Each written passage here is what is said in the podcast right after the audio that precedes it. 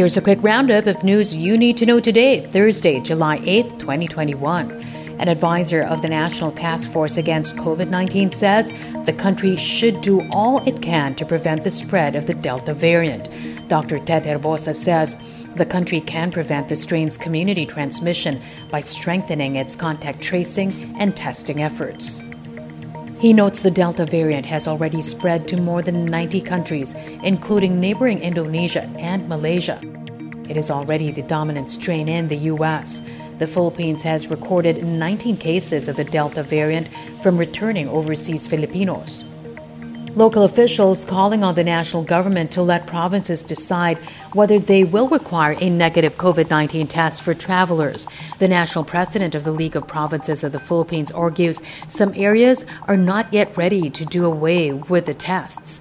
The group adds the situation in different provinces vary, and having a uniform protocol is not yet ideal. They also expressed fear loosening restrictions this early could lead to more infections.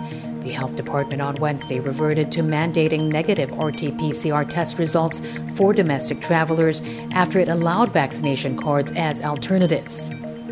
Another suspect illegally selling COVID 19 vaccines caught by authorities. The woman who posed as a nurse was arrested in Pasay City. The suspect allegedly offered to sell 50 doses of various vaccine brands for 110,000 pesos. Earlier this month, three suspects were arrested while trying to sell 300 doses of Sinovac's Coronavac vaccine. Among the suspects was a registered nurse in a hospital in Manila. One of the framers of the 1987 Constitution alarmed over President Duterte's potential vice presidential bid in 2022. Lawyer Christian Monsod warns allowing Duterte to run for vice president would open the door to a longer term in office. Monsod says he is willing to challenge Duterte's bid before the Commission on Elections or the Supreme Court. And Bishop Pablo Virgilio David of the Caloocan Diocese is the new president of the Catholic Bishops' Conference of the Philippines. Bishop David has been serving as the CBCP's vice president since 2017. David once received death threats for speaking out against the Duterte administration's war on drugs.